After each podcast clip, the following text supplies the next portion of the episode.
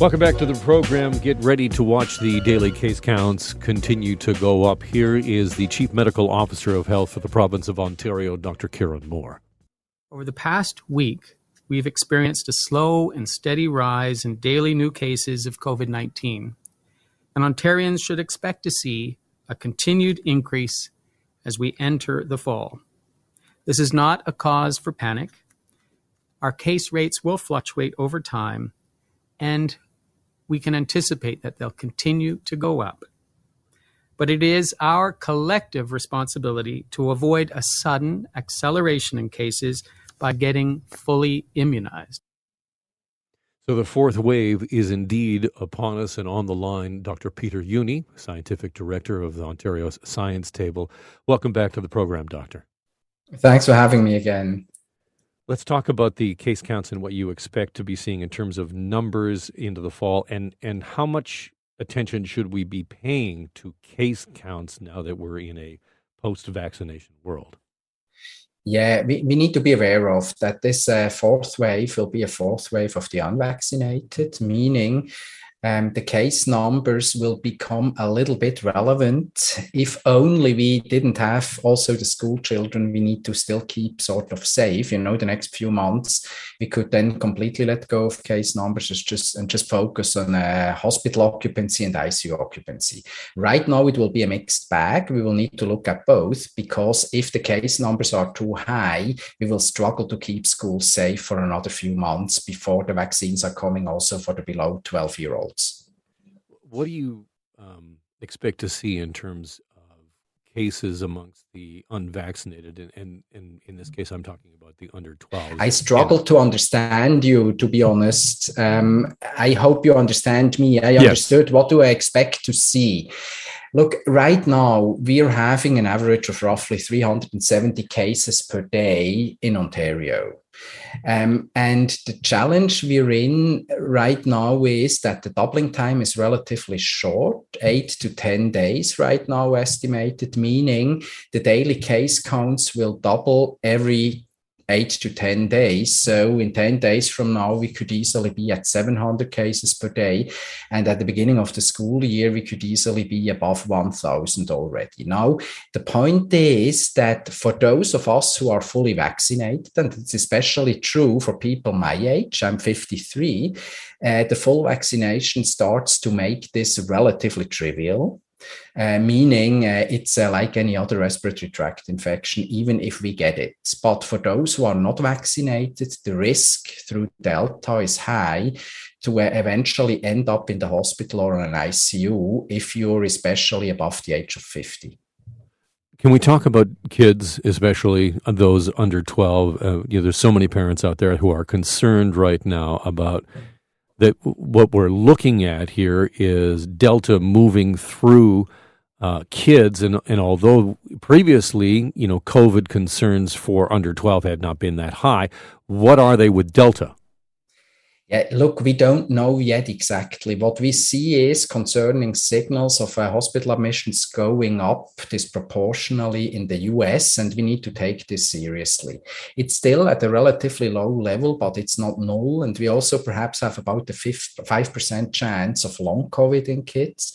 And when we just look at that, this means we need to tread carefully and make sure that we keep all the measures in place, you know, and capitalize as much as we can of the uh, uh, provincial preparations regarding ventilation, filtration, so that the room air is as good as it gets, masks, cohorting, physical distancing in the uh, older students, all of that is important so that we make it a few more months until hopefully in November, but this may be too much of a hope that I'm having. We can start also vaccinating those below the age of 12. Dr. Kieran Moore, the Chief Medical Officer of Health, has previously said he doesn't see really any circumstance in which schools would be closed down again. Do you share that optimism? Yes, look, what we see now is with this um, current effective reproduction number of 1.5, roughly, meaning 100 new cases cause an additional 150 new cases on average. This is the result of step three. When we were in step two, we actually had um, an effective reproduction number of around one, meaning we didn't have growth. We always had the same daily case numbers. So, to be honest with you, and I don't want to go back there, we know what to do. If we need to go back, uh, then this means we can restrict things a little bit again so that we really don't have to use the lever of schools to control the pandemic. We absolutely should not do that. Schools should stay open. The point now is there will be a moment in this pandemic remember what I said, it's the, will be the pandemic of the unvaccinated now, where we need to start to uh, protect the healthcare system against uh, unvaccinated people being admitted to ICUs and hospitals. And that's where we need to think very carefully what to do then. And that's where also potentially the vaccine certificate story comes in. Don't we need to distinguish in a falsification proof uh, way that uh, you know looks at, at, at equity issues, privacy issues, etc., between those who are fully vaccinated and those are not, and in high risk settings such as dining, gyms, clubs, etc. Perhaps there will be a period, a transitional period, where we just need to have a restriction to those who are fully vaccinated in these settings. I'm speaking with Dr. Peter Jüni, who is the scientific director in the Science Table. And, Doctor, I want to play this for you. This was the Minister of Health when asked about a provincial certificate program a card or whatever nature that is, then you end up with all kinds of other considerations about production, about um, fraud prevention, of course. People do have their proof of vaccination in the receipt that they receive after their second vaccine. The government says the current system is good enough. Do you agree? No, no, for sure not. You know, that's uh, not falsification proof. It doesn't look at uh, at all the different issues that we would need here.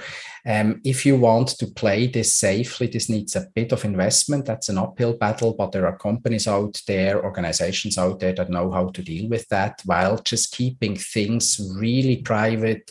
Make sure it's equitable. Meaning, for instance, also, you know, people who don't have a mobile phone will still need to be able to have a falsification proof documentation. That's something would be great if you could work on it. If we never knew uh, you need to use it, great. But there may be a moment where we actually have to. It seems a bit inevitable to, in, in my mind, to be honest with you. I want to circle back to ICU numbers. We talked about that. You talked about that being a key metric, one of the key metrics going forward. I see the number is uh, 109 today. You know, previously well back, I remembered 300 was the threshold. Then, of course, we went past that in the third wave. Is there a yeah. number on ICUs that you see as a red line?